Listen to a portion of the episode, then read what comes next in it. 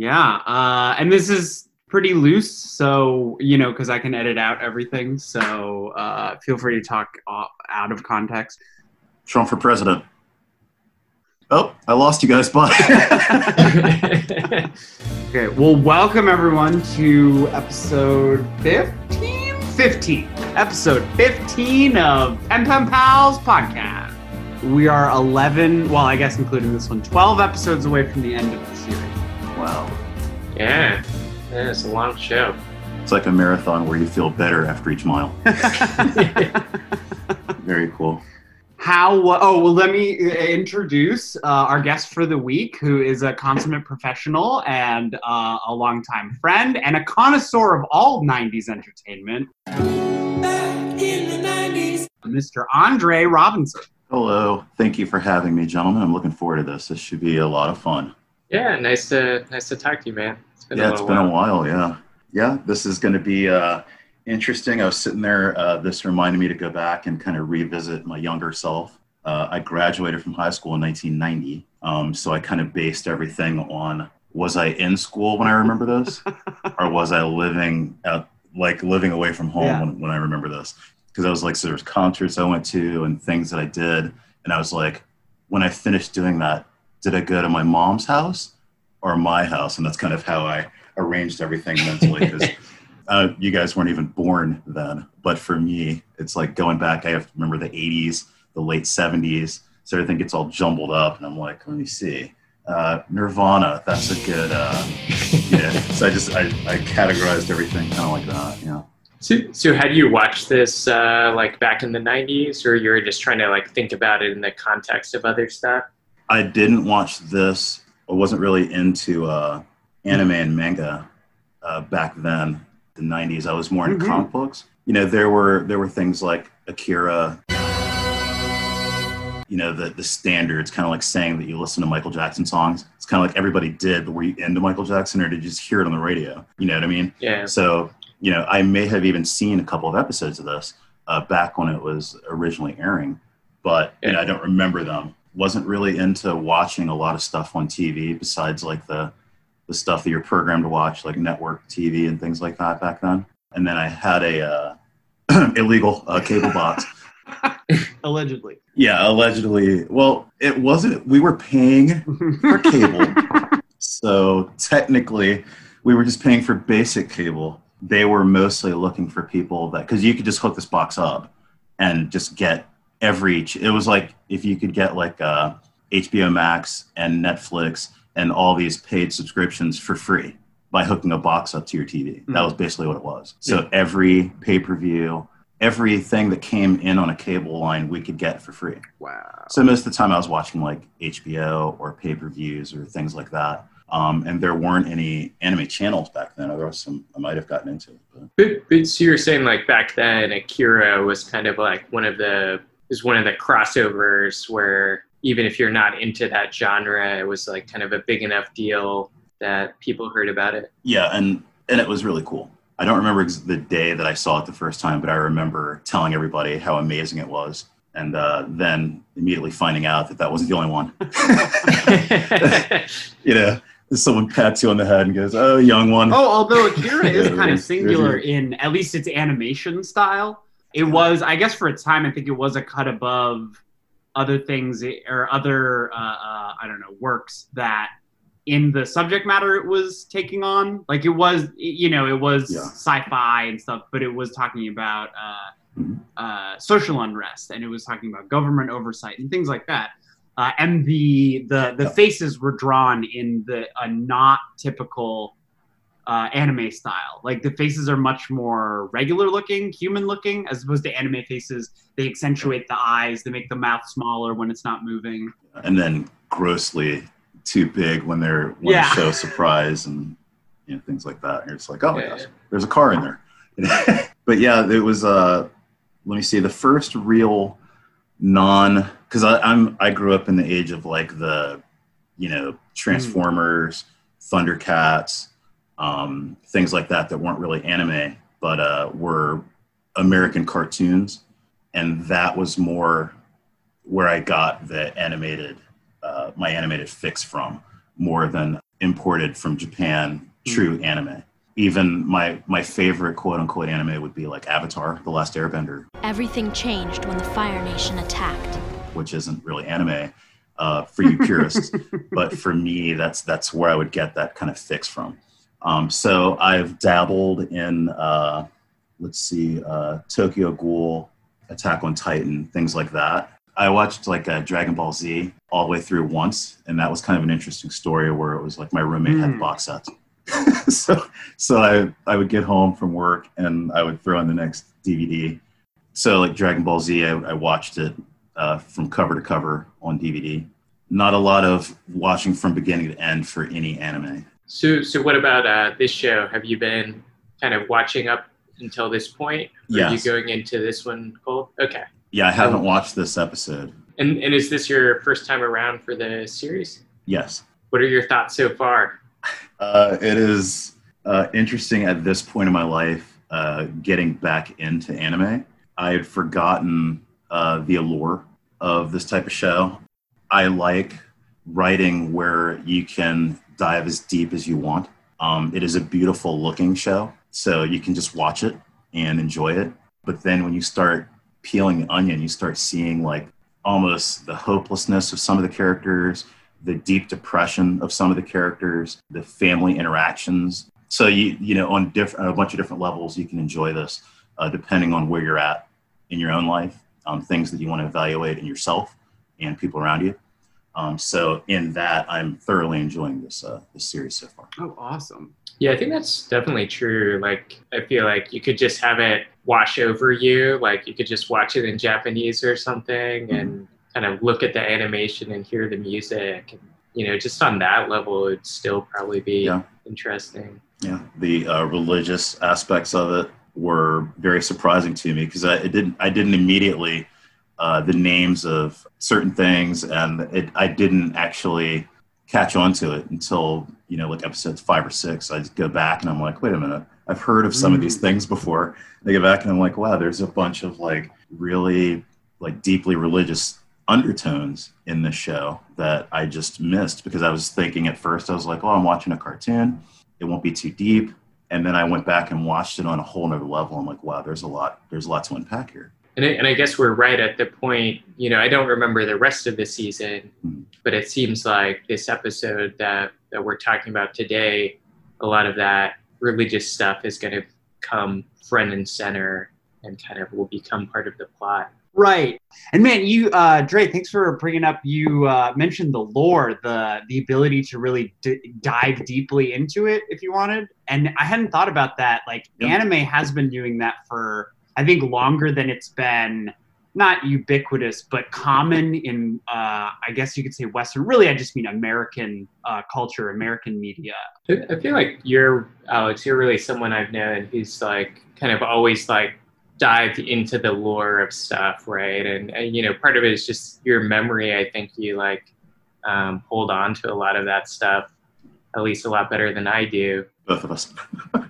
Like for you, I guess for me, I'm like, oh, mm-hmm. this shows that they put attention to detail into all this stuff, that they've like thought about this whole thing and tried to build this whole world. And I kind of like enjoy that they're like taking it seriously and like thinking things through. But I almost feel like maybe for some people, it's kind of like a whole added aspect of it that they like want there to be this kind of thing that they can get into and look stuff up online and more fully explore the world. Like it's almost like a extra appendage to a show or something like that. Absolutely. Part of it is, I think, a sense of community, of having other people who are looking into the same thing so you can discuss it and uh, have common points of reference. Because that's a drive for, you know, all humans to have some sort of common language, some sort of common symbolism so that we can communicate. That's probably the, I don't know, most nurturing aspect of it. And then the kind of sinister aspect is what you described. Like they, uh, if a work makes you feel like they're taking it seriously, you're more likely to incorporate it into your lexicon. And maybe that's just maybe that's not sinister. Maybe that's just good showmanship. It's good uh, marketing. But I don't know. Marketing's kind of. anyway, there's a lot of a lot to unpack there. Yeah. And uh, that hits home. Uh, I think back to, again, like the uh, early mid 90s. Growing up, I had two older brothers and they collected comic books. So, by virtue of that, I kind of collected comic books. Uh, as they grew out of it, I inherited their collections. And finding uh, new comics and finding out that it's not just a, a two horse race with Marvel and DC going into uh, the independent comic books, and then finding someone else out there that read the same comic book that you read. You know, and like you're saying, it's like having that common interest, actually going to comic book conventions for comic books, you know, things like that. That uh, now people go kind of for the spectacle. Uh, cosplay is really big now. Um, all different kinds of games, but back then they were just rows and rows and rows of comic books, and you would treasure hunt. You know, I I'm really into this title, but my local comic book shop only goes back to to uh, issue 32. hmm So you have like a, a Comic Con in DC or Baltimore somewhere locally for us, and you would drive like, you know, 30, 50, 60 miles to the comic book convention to find the first 31 issues of this comic book. And then finding that guy whose life revolves around that title that you're looking for that you just got into and sitting there for an hour talking to this vendor and he's explaining to you the, the history of this comic and things like that. Just uh, probably one of the better times of my life, just finding like-minded people. You know, I grew up playing like uh, D&D when I was really young. Hey, look! A Dungeons and Dragons ride! Comics really, for me, brought me into the whole new world of what I call geekdom, which I say with pride, uh, nerddom, however you want to uh, to say it. I, I, I really wear that on my lapel. And things like this podcast, uh, for somebody sitting in the Midwest or wherever that doesn't have the uh, access to, to physically be in a room with someone to discuss these things, this is the, the next best option. And it didn't exist when I was, uh, you know, in my even late 20s, early 30s.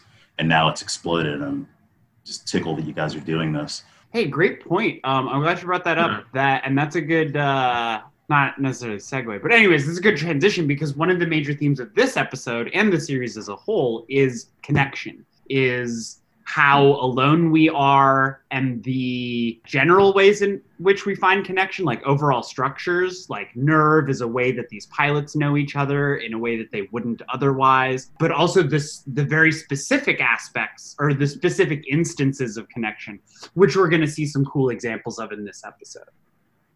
Oh no, I didn't write a last time on. Uh oh. That's okay. I will write one and then I guess record it and insert it in. Time travel. oh, we're back. Oh. Uh, how are things going on the PB Pals other podcasts uh, front, Ben? Shoot, I thought you were gonna go first with the PvP Pals Peapod update. I did uh, start listening to the other Latif, which is this guy. He's he was a Radio Lab producer for a long time. Latif Nasser, I think, and he has a Netflix show now, like a Netflix science show. So he's blowing up. But I think the probably the way he got that show is based on this podcast they maybe put out last year. The premise is he has a very unique name. He thought he was the only person in the world um, who had this name, and I think he had kind of like a Google alert set up so he could see if someone wrote about one of his stories or something like that. And then one day it pops up with this alert about someone else who's actually being held in Guantanamo Bay, and um, he kind of like digs into the story and tries to figure out who this guy is and through this like bureaucratic snafu um, at the end of the obama administration they said that they were going to release this guy and then it like never happened. And with the new administration he was just like sitting there so I'm, I'm not all the way through it i don't know where it goes but uh, it's a uh, kind of like interesting exploration and Very Right. interesting, kind of tragic. Uh, Wow, yeah. Maybe we'll have a conclusion for that next week. Maybe there's a happy ending. Wow. Uh, so what's the the PP Pals Peapod Garden update? The PP Pals garden update is that something trumped through my garden. Some of the marigolds are down, and so I don't think it was a deer because I feel like they would have knocked over the or the the framework that we had for the peas. But something was through the garden. I don't know if it ate a bunch of stuff, but uh, it was exciting to find that. Do you have a, uh, a camera back there? I do not. That would be neat, and you can actually um, later on, if it's stationary, you could like do that thing where you speed it up and watch the Uh, yeah. garden grow. Oh yeah, time lapse photography. That's a cool idea. Yeah, yeah, there you go. And you can see me. I'm actually practicing my river dancing there, so that might have been what. Uh, uh, there you go. Yeah. See, if you had just asked, there's there's no mystery. it was Stray all along. Mystery solved. yeah. Yeah. But he blessed the ground so the next uh, the next crops you grow there. But there you go. That was my intention. If if people actually listen to this show, that would be pretty sweet, and then we could be like, oh, go to our Twitter and you can see like the time lapse of That would like, be pretty sweet. really, really enhance the visual aspect of our podcast, which we've been trying to do ever since Donnie was on. Oh no. This is a note for future Alex, you dummy. You need to write a last time on and then record it and put it in. Last time on Law and Ava. In the angel elimination system, the people of Japan are represented by two separate yet equally important groups the men, women, and non binaries of NERV who construct and service the Avas, and the child soldiers who pilot these monsters so that humanity may live another day. These are their stories. The pilots also played musical Avas, causing a vision in Rei and another chance to go berserk for Unit 00. Will Misato and Kaji deepen their bonds? Let's find out. So, episode 15 Lies in Silence, aka Those Women Longed for the Touch of Other Lips and Thus Invited Their Kisses. Oh, So, for the first time in years, Shinji meets his father at his mother's grave. Ritsuko, Misato, and Ryoji attend a wedding, and Asuka goes on a date. There's a lot going on this episode. Yeah, Three different plots. could be more. Who knows? Three, two, one. 残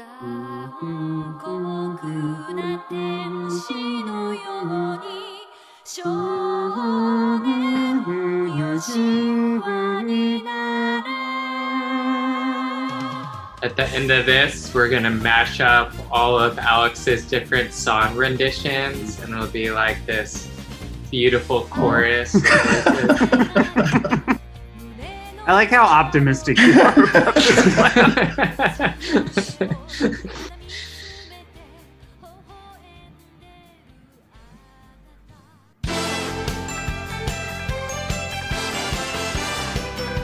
yeah, that was uh, it was definitely worth the wait. Um, so before before we dive too deep here, I have to ask about the bird because I, Okay. I is that is that just the beginning and end of it? It's just a bird that lives like a roommate bird because it's No. Okay. no, it's just it's hilarious. I, he just looks deadpan at the camera, and I start laughing, and uh, I don't know like what's the story. Do we know the story behind the bird, or is it, there's nothing to read into it? It's just a pet. We don't yet. I think we will get an explanation before the se- the series is out. Um, I don't know that it's going to be like a crazy explanation. It's not like Pen Pen is the origin of all life or anything, but uh, Pen Pen is some is is some sort of new breed of penguin, and based on the backpack and the cognitive abilities, I would assume that Pen Pen is not like a new species of penguin that developed in the wild that like pen pen is some sort of experiment to enhance the cognitive capabilities of non-human animals and he's like a successful uh, round of that experiment Okay. um, yeah because he you know like you saw uh, or like you said he he's kind of a pet but he acts more like a Like a roommate, yeah. yeah.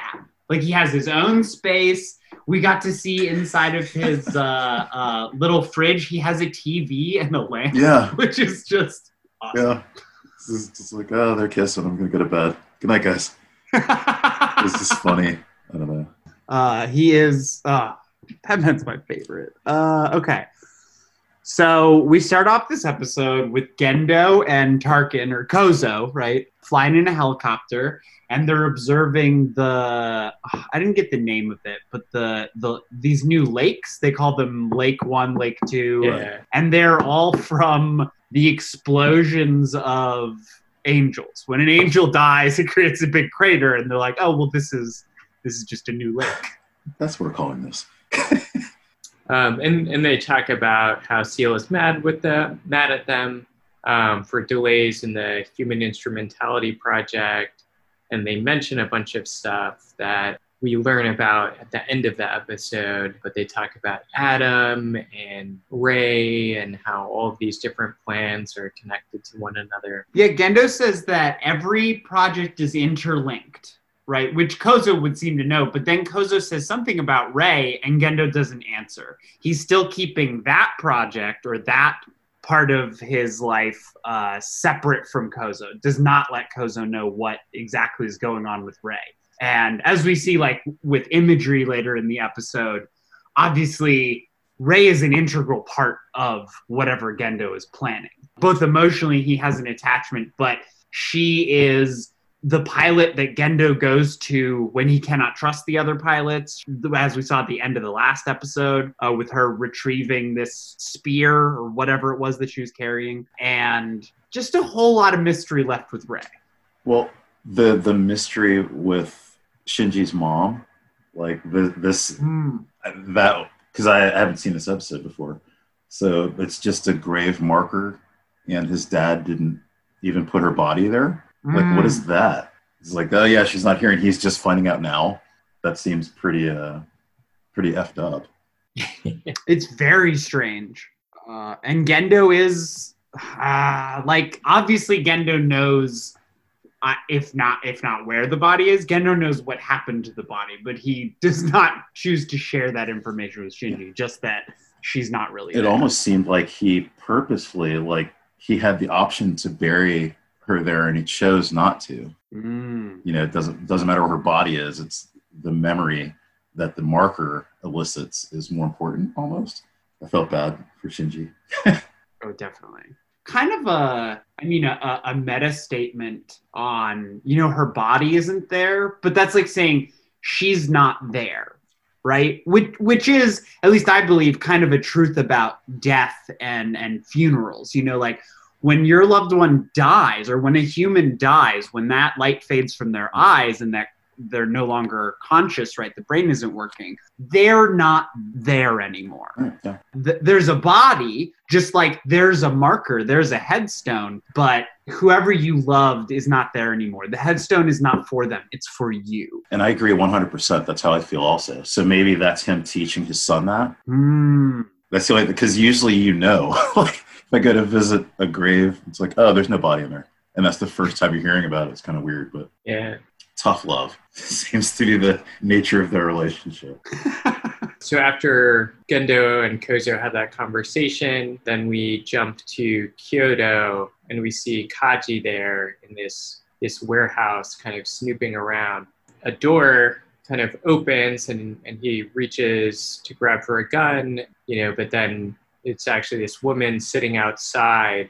so he reaches for his gun and a, a voice says it's me it's some clandestine woman she's very plain clothes and she's sitting with three cats and i was wondering is this the woman from the tram Yeah. that Kaji met with before, but I think it's supposed to be a different person. the hair looks a little different. I googled that. I was trying to figure that out.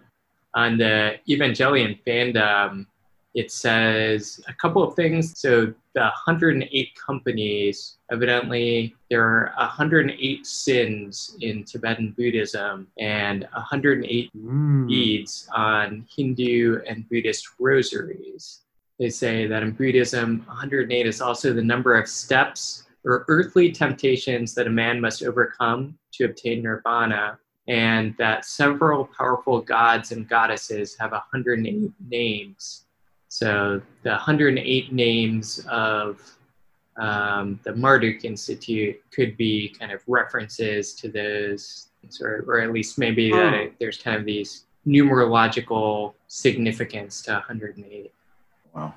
Yeah, and Kaji isn't exactly reaching nirvana, but he is towards the tail end of this journey of seeking and searching. And at the end of the episode, s- like it comes to fruition. He he sees with his own two eyes a big secret.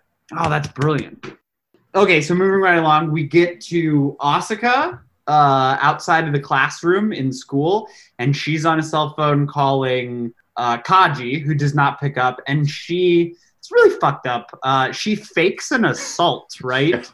On his voicemail. She's like, oh no, you pervert. And I understand she's a young person, but that's not an okay thing to do, right? It does showcase, um, you know, a couple months ago, we had an incident like that. We had a videotape of a, a white woman calling the cops on a black man and simulating an assault over the phone to get them to come and be ready for violence, presumably to kill this guy.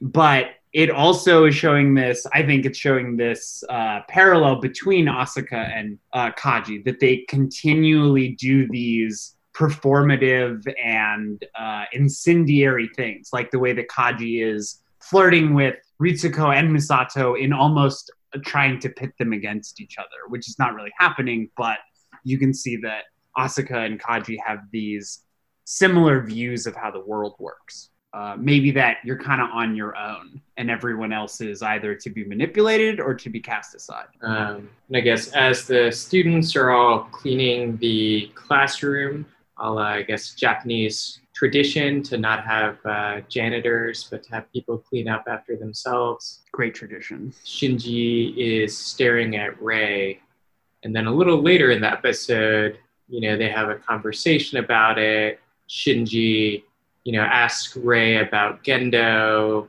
Rei says that she noticed him staring, and Shinji makes these kind of awkward comments on her like domesticity, saying that she looked like a mother and would make a good wife to someone someday. Yeah, we get, I think, four scenes of Shinji staring at Rei, which is a little overkill, but I mean, it hammers the point home, right? Like, he, in some way, he's infatuated. He cannot keep his eyes off of her because it's in the classroom, and then in an, in the Ava on the view screen, he's staring at her, and then in the back on the back of her head in the I mean, they're in the elevator together, but like she's looking away and he's continually staring at her. I think there was one more. I, I have like a shameful memory of you know my first crush and staring at her, and then Mm. like someone in my elementary school class like calling me out for staring at her. Mm.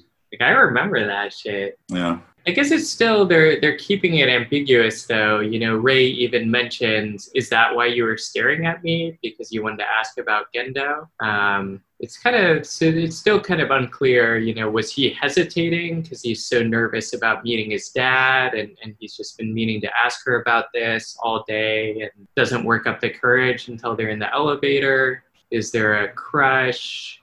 Him saying she would make a good wife? Is that him like trying to flirt with her, or is that just him trying to be nice and make small talk? I don't think you ever say to someone, you'd make a good housewife. That's not I, a compliment in this day and age, right? uh, Not even in 1995, I don't think. Maybe in Japan, but yeah, I mean, I interpreted it more as like, oh, like, like, but he says as a joke, you know. I don't know. I, does he? yeah, I think so. I think so. I think sh- he's expecting her to like smile and be like, ha ha ha, yeah, yeah. but like, you know, I think it's just kind of like, oh, like you like you'll make some dude really happy someday.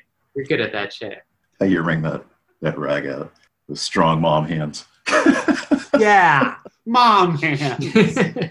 Yeah, I, I had interpreted that uh, he was crushing on her. You know, I don't pretend to know as much as the two of you, but that was my initial reaction just having seen it the first time. And then they kept going back to him specifically, and they changed the color of the background when she's wringing out the water out of the rag. Yeah. And it was like he was fixating on her hands, kind of wringing that cylindrical rag out. And that was the impression that I got. Yeah, I see you noticed that it was cylindrical. Yeah. yeah, with the with the moisture coming out of it and dripping out into the bucket. I was like, wow, that's That's some uh, symbolism. Yeah, I I hadn't thought about that, but yeah, it is kind of phallic. but I am a pervert. No, that's great. I hadn't thought about that either. And there's also color symmetry. It, it, when he thinks back, it's red, right? And then later in the episode, uh, uh, during the kiss, uh, he slowly turns red, which I, Hmm.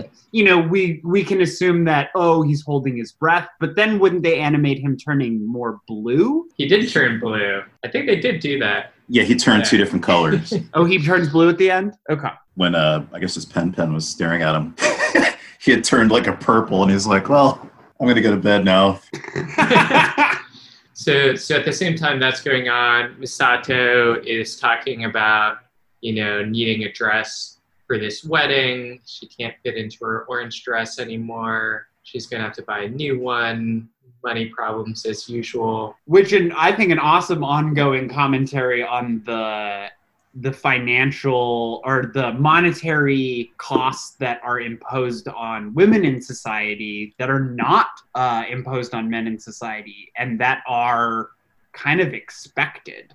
Yeah, like she's saying, it's not that she's not that good with her money; it's that she has to spend it on all of the stuff, and that's statistically accurate. You know, women uh, ha- tend to have to spend more on hair, makeup, clothing, and that puts them at uh, a monetary disadvantage to their male coworkers and their male comrades. Yeah, they're expected to. Well, I was just curious. Uh, do you think that that's exacerbated by the uh, women empowering themselves to like pay for their own meals? Like when I, when I was younger, it was chivalrous for the man to pay for the dinner and things like that. But on top of all these other accrued financial responsibilities, is it even exacerbated by them also paying for their own meals? You know, traditionally for the old people, Mm-hmm. everything that cost something on a date, the man was expected to pay for. Um, now, this probably goes back to when there weren't a lot of women working, Mm-hmm. so they just didn't have a lot of money for these things. But even now, women are earning less than men still, Mm-hmm. And they're not expecting men to pay for them and pay for their meal and pay for the night out and things like that. But it puts an unfair burden on them, I think. And again, this is like the the old guy way of looking at it, I guess. But um, it just seems like it's like uh, doubly financially crippling, you know, to to expect that. So kind of like things weren't even before, but they were sort of fair or something like that. Like they were unequal, but it somehow balanced out because men were expected to pay for more stuff. But now it's like women earn less and they have to pay more for things, Right. and men aren't even being chivalrous anymore. Yeah, it's like we're not allowing you to earn a living, so we'll go ahead and treat you to this. You know, and it's like, well, I'd much rather just earn what you earn. I'll pay for my own dinner. you know. And then also on that in that same uh, vein there, uh, where they were making it known that their friends were getting married because they were getting to be 30 years old. And I remember thinking about that because hopefully um, you young guys don't still feel that way, but that was like a, a milestone. It's like, oh, you're Mhm. turning 30 soon. You're turning 30 soon. It's like, yeah. And then 10 years from now, I'll be turning 40. And, you know, I mean, it's like, what's your point? Should I have found my my mate by this time? Like maybe my mate is in Japan or in California. You know what I mean? It's not a, a time clock, but all of their friends were turning 30. So she's spending all this money because there's all these weddings. Everybody's pushing through this cycle of getting married because they're turning 30 and not necessarily because they found their, their mate. Um, and that was pretty funny. She's like, oh, it's, I just wore this to this wedding and this to this wedding. So many people turning 30. And I'm like, really? Me- meanwhile, Kaji can't even be bothered to shave for the wedding. Right, exactly. Like, look, uh, no wonder he has the time to be a triple agent and look into all of these things. Like, he doesn't have to go buy a new dress. Yeah, I, I thought the uh, the wedding scene was really cool, like the way it was edited. So you know, like we hear that kind of traditional wedding music, and then there's like a hard cut, and the music stops, and we see someone giving a little snippet of a speech, and then there's another hard cut, and there's some women kind of singing in this performance. When they do those cuts, like the wedding music doesn't play over it, it stops right at the cut. So it's almost like diegetic sound. Like it's almost like a documentary where like you know they were in this space and they recorded the thing sound and all and kind of have these hard cuts and different scenes and that's just something i don't know if i've ever really seen that in in animation before Definitely jarring. Draws your attention. yeah yeah yeah and and makes something that yeah maybe like otherwise is kind of you know not super exciting compared to giant robots fighting in some ways right it's just like a way to to spice up this scene Right, and yet, oh my gosh, when we well, we'll get to it. Anyways, uh, so this so the wedding goes off kind of without a hitch, but they end up drinking and then they end up hanging out at an after party, right? This very neon bar, and they just keep drinking, and they even call. Uh, Misato calls Shinji to let him know that she's going to be very late, assuming they're like past when Shinji and uh, Asuka would be in bed And Pen Pen. And Pen Pen. And Pen Pen does go to bed, right? Yeah. Oh, Pen Pen's very responsible. Yeah, see? He looked at them with that look of disgust, like, you guys should be in bed by now. And then he went to bed like he was supposed to. Oh, and we also got to see Pen Pen hanging out with Asuka. They're just like on pillows watching TV while she reads magazines. Yeah. Eating some crisps. Yeah. Yeah. Oh, before they leave for the wedding, uh, Misato gives Shinji a piece of advice, right? And, or because he's going to go see Gendo, right? Yeah. Uh, I guess I just wanted to say that Shendo, uh, that Gendo's a dick, but uh, you could always say that. See, I, I think I'm just like a reactive person. Like I'm just, uh, I always want to play devil's advocate. But I saw you like write that he was like a dick in the notes, and then I was expecting him to be a bigger dick. I mean, I think he's like kind of cold, but You don't think that goes beyond being cold? Hey, Dad, it was really great to spend time with you for the first time in three years at my mother's grave. And his response was, I see. That's a dick thing to say. If you were like, Alex, I love you, and I was like, cool, later, that's a dick thing to do, I think. I don't know. yeah, yeah. Well, okay, that's fair. I mean, he was emotionally distant when like Shinji threw that at him like right at the last minute, unprovoked. Unprovoked. It was an emotional moment. They're standing at Yui's grave. Yeah, but it, like he's just like like they had already said bye, and then he's like, "Oh, Dad, by the way." Oh, by the way, I love you. Yeah, cool. Later. Oh, okay. Well, yeah, I don't know. I mean, like they have a complicated relationship, right?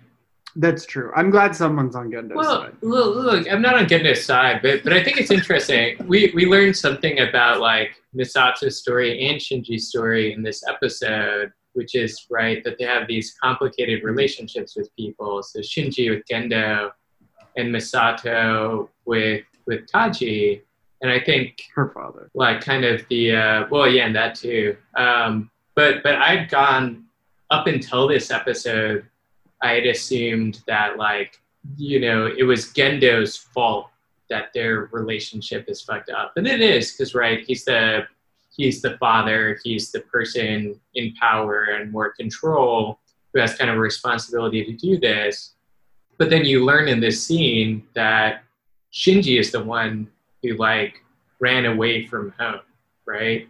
Mm. It wasn't that his father left him and like sunk into his work. It was like when they were both grieving the death of the mother, Shinji is the one who withdrew from his father, right? I guess didn't his mother die?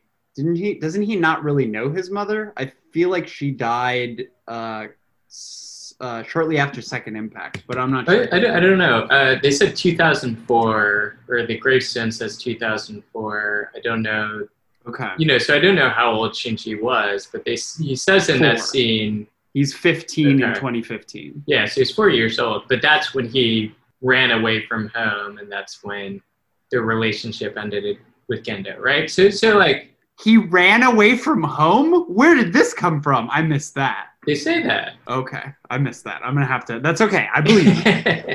I'm pretty sure Shinji's like maybe he just said left home. So maybe it was that he got sent away or something like that. No, I think he said ran away. I'll look that up. And again, like if he's four, right? I'm not saying like fault four year olds for these problems, but uh I don't know. I don't know. like like Gendo is also like a grieving dude, you know? Sure. this show is is so crazy where there's all these different types of relationships and ways that people dysfunctionally deal with uh, other people. And that i think uh, maybe alex you had mentioned that before we watched the episode. The different dynamics between these characters is really really interesting. Um, the father son uh, the older and younger um, which is interesting too. That's like the the crush on teacher type of thing or crush Mm. on friend's parent type of thing. It, the dynamics are are very rich and uh, very interesting to watch. Agreed. So the, I meant I noticed something that I hadn't noticed before. Shinji's eyes are purple, and the Eva 01 is also purple. Mhm. And I didn't realize this uh, color symmetry or color uh, uh, I don't know symbolism before. But Rei's eyes are red, and her Eva is blue. Also, her hair is blue. And then Asuka's eyes are blue, and her hair and Eva are red and the the synthesis of blue and red is purple, right? Huh. So like Shinji is at least color wise standing at the crux of these two uh, forces, and and like you said, the there are all these uh, uh, different relationships, and oftentimes what makes those relationships very interesting is someone having two different motivations, being pulled in two different directions, right? Huh. I, I just went back to that section because I was like, yeah, like running away at Ford, this doesn't make sense. What it actually was is Shinji says, It's been three years since we've been here. I ran away from home after that, and I haven't been back since. So I guess when he would have been 12, he visited the grave with his father, I'm guessing on the anniversary of his mother's death. Oh. And I think there is a thing, I don't know if it's from Buddhism or Shinto, but there are these kind of, um, I think in Japan, you don't just have a one time funeral, but there are like certain years or like months that you go back after someone dies. There, there's kind of like this ritualistic component that is not just a one time thing. So I don't know if it's also kind of a reference to that. But so, so I think it's just like, you know, it's not just that Gendo abandoned Shinji. Mhm. Shinji had some sort of teenage angst thing and ran away. Which I'm not saying excuses Gendo, right? And maybe it's because of Gendo being an insensitive dick, but it's complicated. Well, I'm glad you looked that up because that makes a lot more sense running away at like 10 or 12. Yeah, I was trying to picture that, like him hot wiring a car, four years old. It's, I'm not saying it's not possible for all you four year olds watching when your computer's at home. Eh, if there's any four year olds listening to this, run away. Your parents don't love you. We'll be your new parents.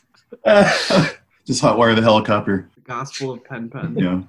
So they do take time to visit the grave, and it doesn't go probably how I, based on how they leave it and the reaction, it doesn't go exactly how either of them had wanted or planned. But it does have an effect. It actually kind of lightens Shinji's mood because in the very next scene, he's playing cello, which we haven't seen him do yet. Asuka kind of compliments him on it, and he says, like, oh, I'm not I'm not good. I've just been playing it for a long time, right? And so there is this sense of there are things that he has persevered in, but he has to keep coming back to them because he runs away, right? And the the cello piece that he's playing is very famous. It's as far as I could tell, it's Bach's cello suite number 1 in G major which Yo-Yo Ma is quite famous for playing uh, a very beautiful rendition of. And it's used in a lot of places. At least I remember it being used in Daredevil season one in this wonderful Wilson Fisk episode where you get to spend a morning with him at the beginning and the end of the episode. a very good episode. Yeah. And Asuka, you know, very standoffish to Shinji, very kind of manipulative, but Asuka does think about Shinji. And Asuka does like Shinji on some level. She you makes fun of him all the time, calls him an idiot, but like she doesn't want nothing to do with him. she does continue to converse with him. She does continue to. She doesn't put any complaints about living there anymore. I, think she's melting. I think I think she likes uh, Shinji a little bit. Uh, Kaji and Ritsuko and Misato do end up uh, drinking at a bar. Kaji gives Ritsuko a present, which is like a cat toy or cat treat, which we assume he got while he was seeing the cat lady. I guess Ritsuko also has cats, I assume. And we see that Kaji continuously flirts with, he flirts with Ritsuko while Misato is in the bathroom. And then when Misato is back, he kind of starts working on her. But Ritsuko mentions this thing. Uh, and I guess that makes sense with the two conflicting uh, directions people are pulled in. Uh, I had never heard of these two concepts before. Or I'm sorry, I'd heard of one of them. I'd heard of homeostasis, but I'd never heard of transistasis. And Ritsuko explains that these are the the two conflicting, I at least thought of as two conflicting drives to to biology. The drive to change and adapt, but the drive to keep things normal, right? Keep things stable. So homeostasis, you want to remain the way you are because that's what you know, that's what you're comfortable with. But transistasis wants you to move forward. And so we, even within our bodies, we have this dialectical process of two conflicting uh, forces that will invariably resolve themselves into some sort of synthesis, into something new, new experience, new, you know, uh, I don't know, like that's how progress happens. Uh, so, anyways, I found that really interesting, but that's pretty short. Back at the apartment, Asuka and Shinji have had dinner, and it's getting kind of late, and they so they clean up dinner, and then it shoots back to Misato and Kaji, and now Kaji is giving Misato a piggyback ride home. And I think there's a short scene of Misato puking in an alleyway.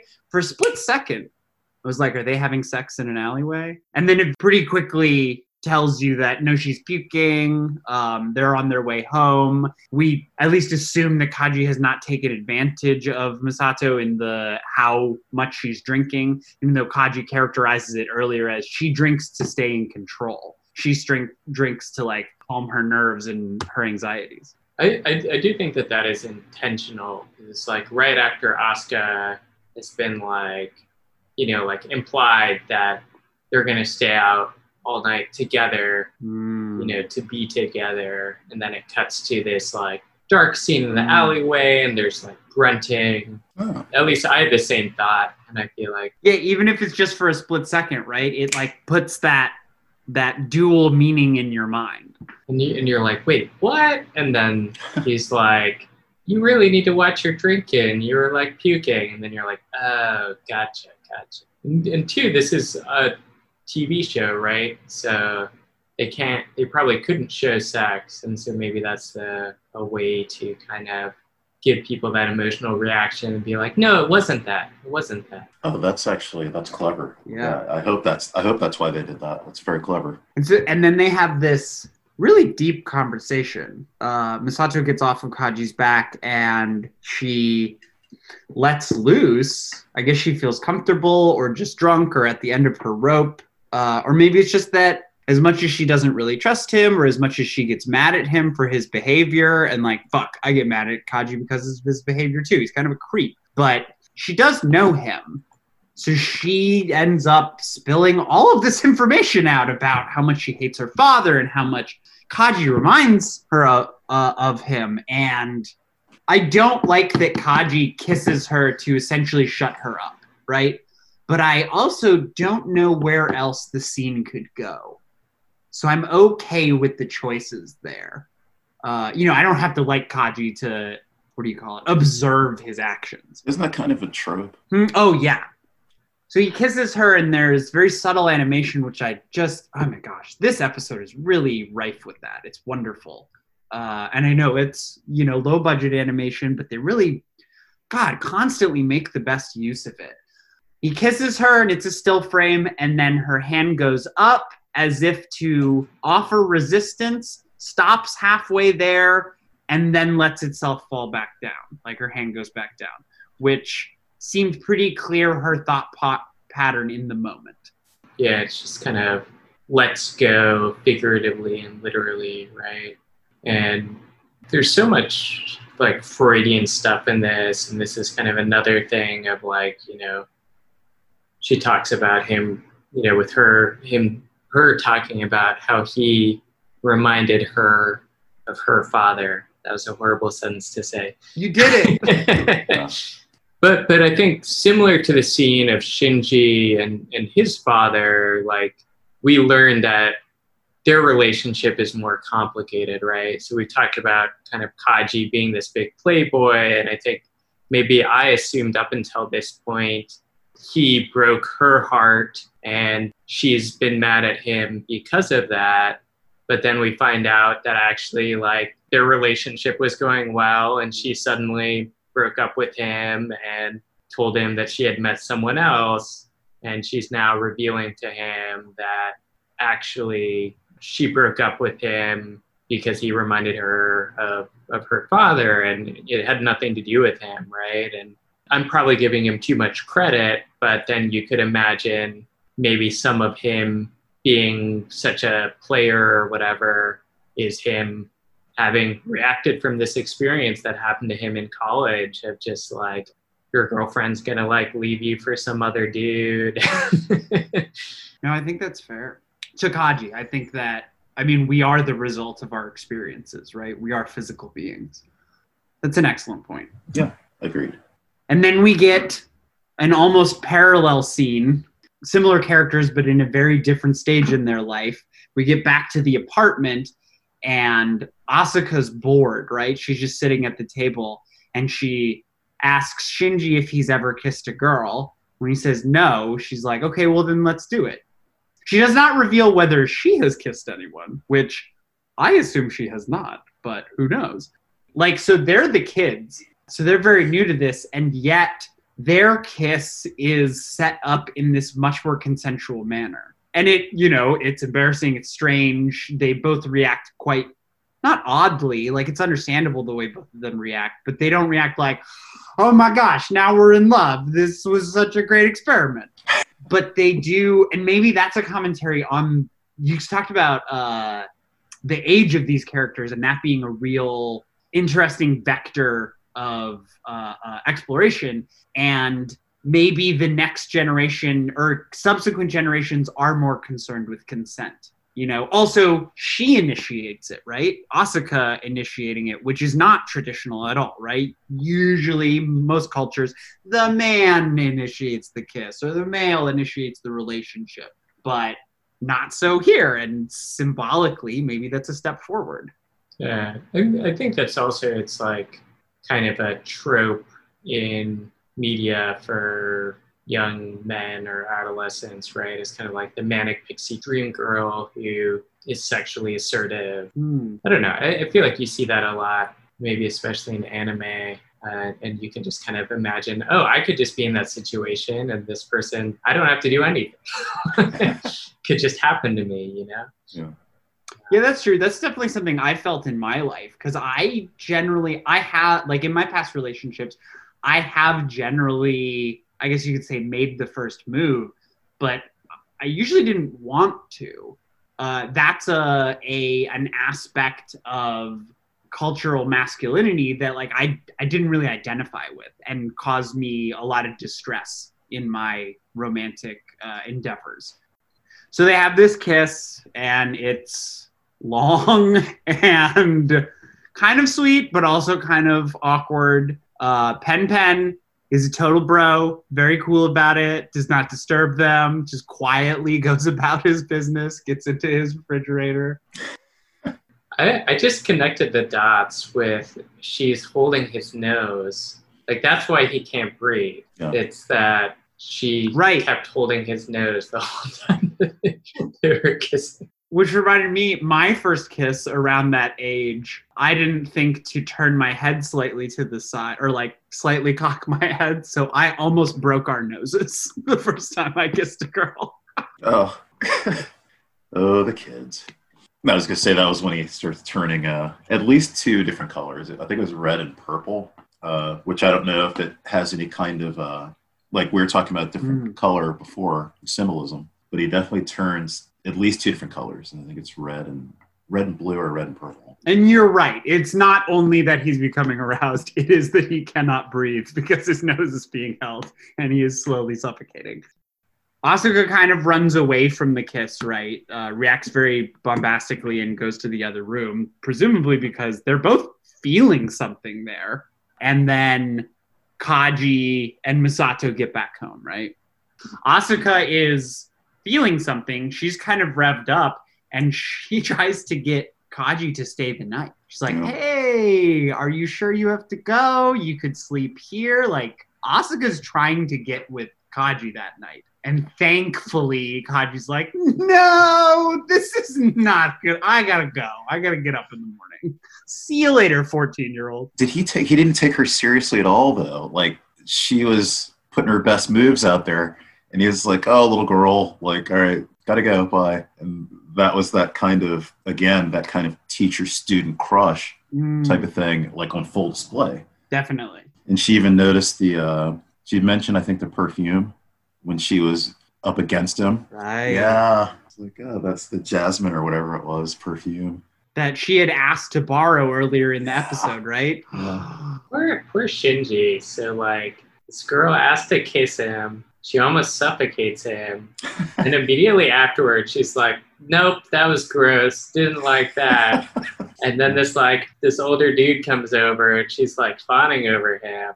But don't you think that Asuka's when Asuka says like that was gross, I didn't like that kiss. Shinji asks her like, "Are you okay? Is like is something wrong? You look kind of disappointed." And she yells at him, "I'm disappointed because I kissed you." Yeah, I think she's lying there, right? Oh, for sure. She felt something during that kiss, and then she's obviously disappointed because Kaji didn't stay. Well, I don't know if she felt anything during that kiss, but I think she's upset not because of the kiss, but because she has this crush on Kaji and Right. she's thinking about Kaji with Misato, right? Definitely. And like to her, from her perspective, him leaving, uh, that's a rejection. Right? That's Yeah. like asking someone out and then being like, Oh, I gotta wash my hair that night. No. But I'm gonna have to go back and look at Asuka again. I feel like she feels something during that kiss, but maybe I'm wrong. I think it gets them both revved up. Okay, so then we have the big reveal right at the end. So we have Kaji doing something shady in NERV. Um, he's going to open this secret door that has these like warnings up about how you might be shot on entry, and then someone puts a gun up to the back of his head. It's Misato. She's learned about some of his uh, double agent dealings Mm. and uh, he apologizes to her, but then tells her what, what we have viewers have known for a little while, which is that Gendo and Ritsuko and people are keeping secrets from her as well. And then he reveals to her a big secret, which is that, you know, going back to that conversation from the beginning of the episode, Adam is stored in the NERV Agency. And Adam is, I guess, the first angel that attacked. Half of it, this kind of giant creature crucified up in this chamber. It has the same face that's the Seele logo with these seven eyes The uh, number seven uh, implies perfection. kind of asymmetrically on like a shield logo. Hmm. It's got nails through its hands. yeah. Uh, it doesn't have legs, but it has this kind of like they kind of look like almost like a potato to me or something, like kind of like these tuberous bulbs at uh, the bottom of it. There were these things that I thought were roots at first, and then on the rewatch, I think they're actually like pairs of human legs or something, or like human-sized legs. Yes, they're little human-sized legs. Is it? Well, I guess we don't see. We can't judge the scale completely, but we can imagine they're about human-sized. Uh, Anno has used that imagery in Shin Gojira. Uh, I don't know about his other works, but he's, I guess, fond of that imagery of like a monster or a giant or something with human things coming out of it. Hmm. It's very disturbing, very uncanny valley. Uh, and I wonder if that came from a some Japanese tradition or if that is just him. So I'm gonna have to look into that. I'm thinking of the D and D mythology, the living wall. It's kind of this big Oh, fleshy yeah. mass with little human parts sticking out and stuff. Very creepy. Yeah, like a monster that kind of absorbs people. Man, we got to start a, a a retro D and D podcast, the three of us, and we'll talk about nothing new.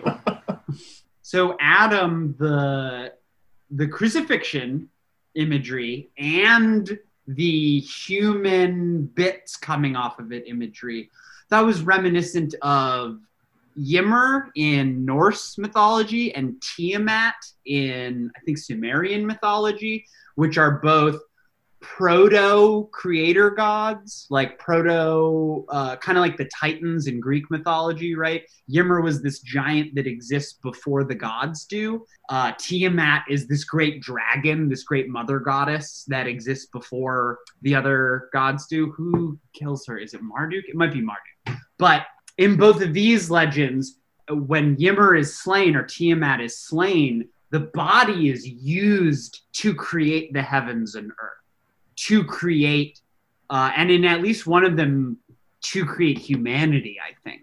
Hmm. Uh, and there's kind of that Christian symbolism too, right? The the cross, because like crucifixion is kind of uh, adopted by Christian symbolism, but the sacrifice that goes way back. That's pre. That's Celtic. That's pagan. That's uh, all sorts of uh, mythologies utilize that, uh, and hanging on something to beget knowledge or to beget a new world, right? Oh, oh, Prometheus is like that. Oh my gosh, it's just like Prometheus.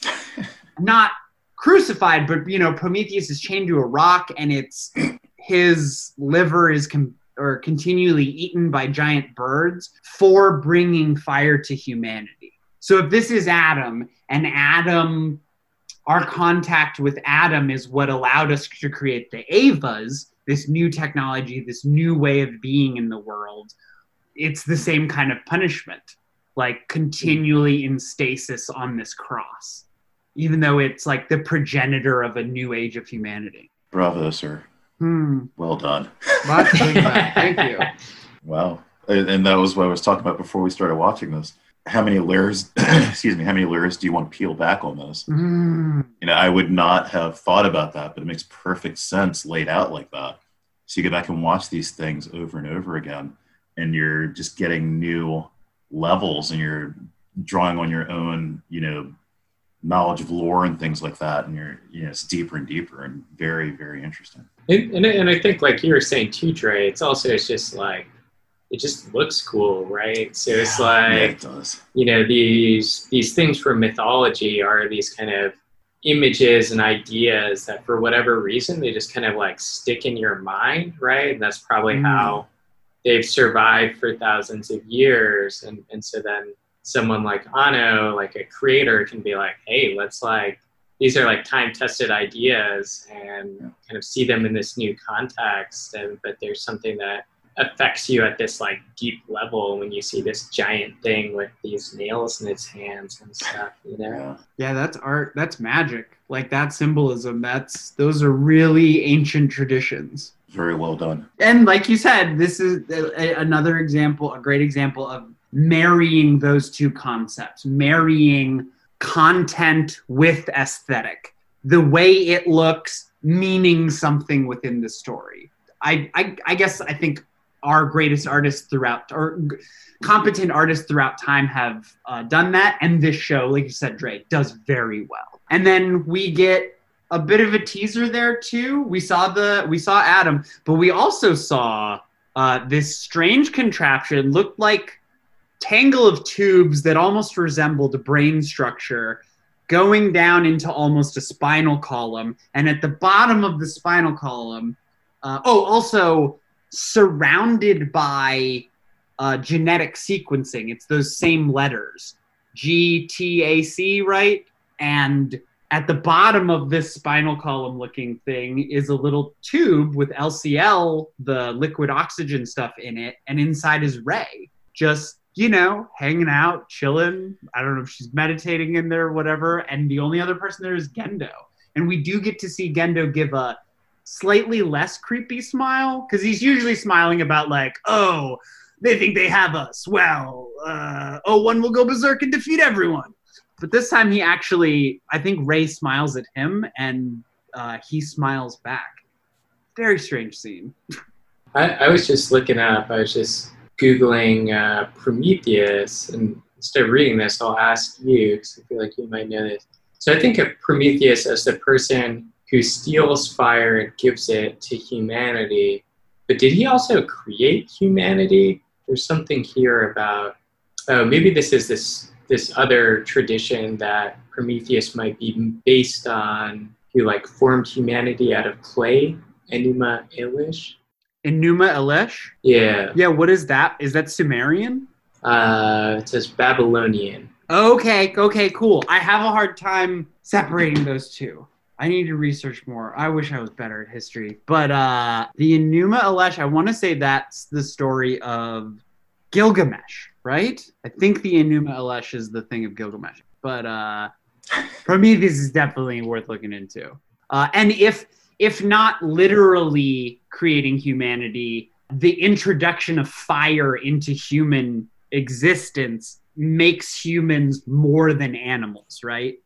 Fire is kind of allegorical of a change in consciousness, a change in the way we relate to the natural world. I was going to say a thing, and then I was like, wait, I might have misread this. But it looks like there is some myth about Prometheus making humans out of mud.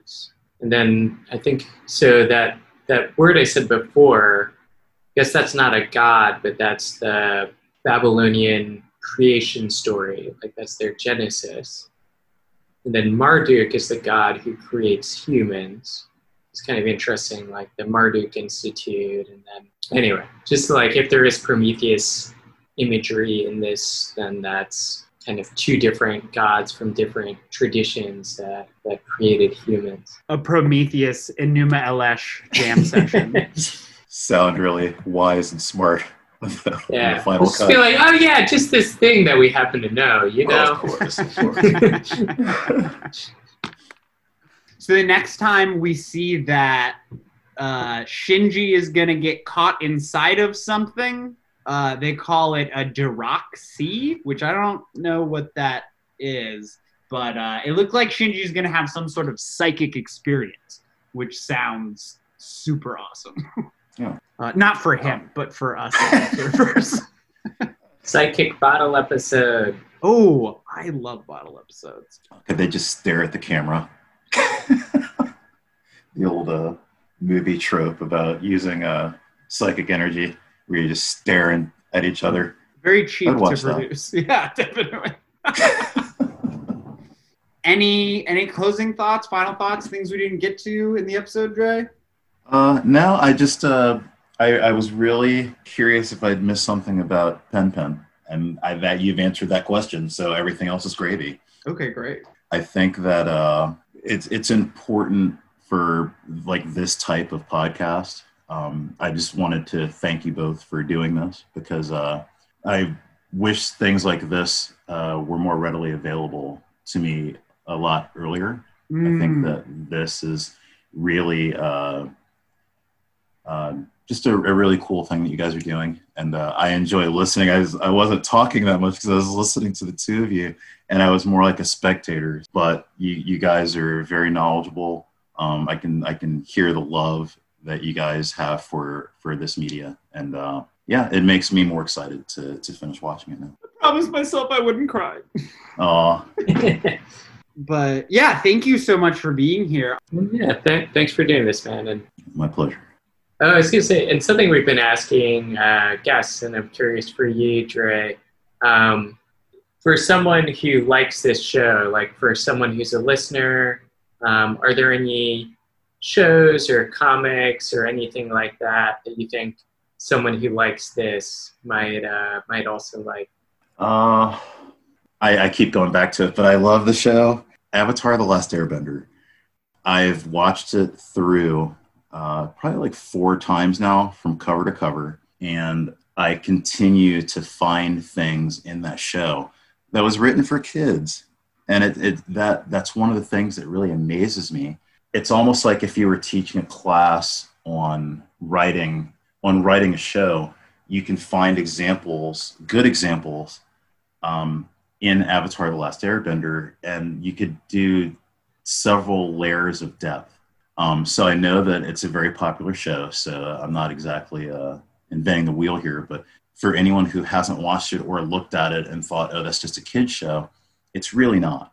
I don't want to say that someone's doing a disservice by not watching it to themselves, but I think that um, there's something, there's enough in there for everybody that uh, you could go into that and uh, really enjoy yourself. And I don't, I don't think you would consider it a waste of time on the other end. My, I always point people towards that show, and I've gotten positive feedback from people that, oh, I've, um, my boss is like, I don't, I don't think I would like that. Well, give it a try. Oh, you're right. That show is is pretty amazing yeah, it's just safe. It's safe for me. I, I, try to stay try to stay safe with my recommendations. Uh, Last Airbender is really good. Not to be confused with the giant blue uh, people, which I hate. How does James Cameron keep getting work? uh, so we do a sign off. Huh? Pen. Pen. Pals. Pod.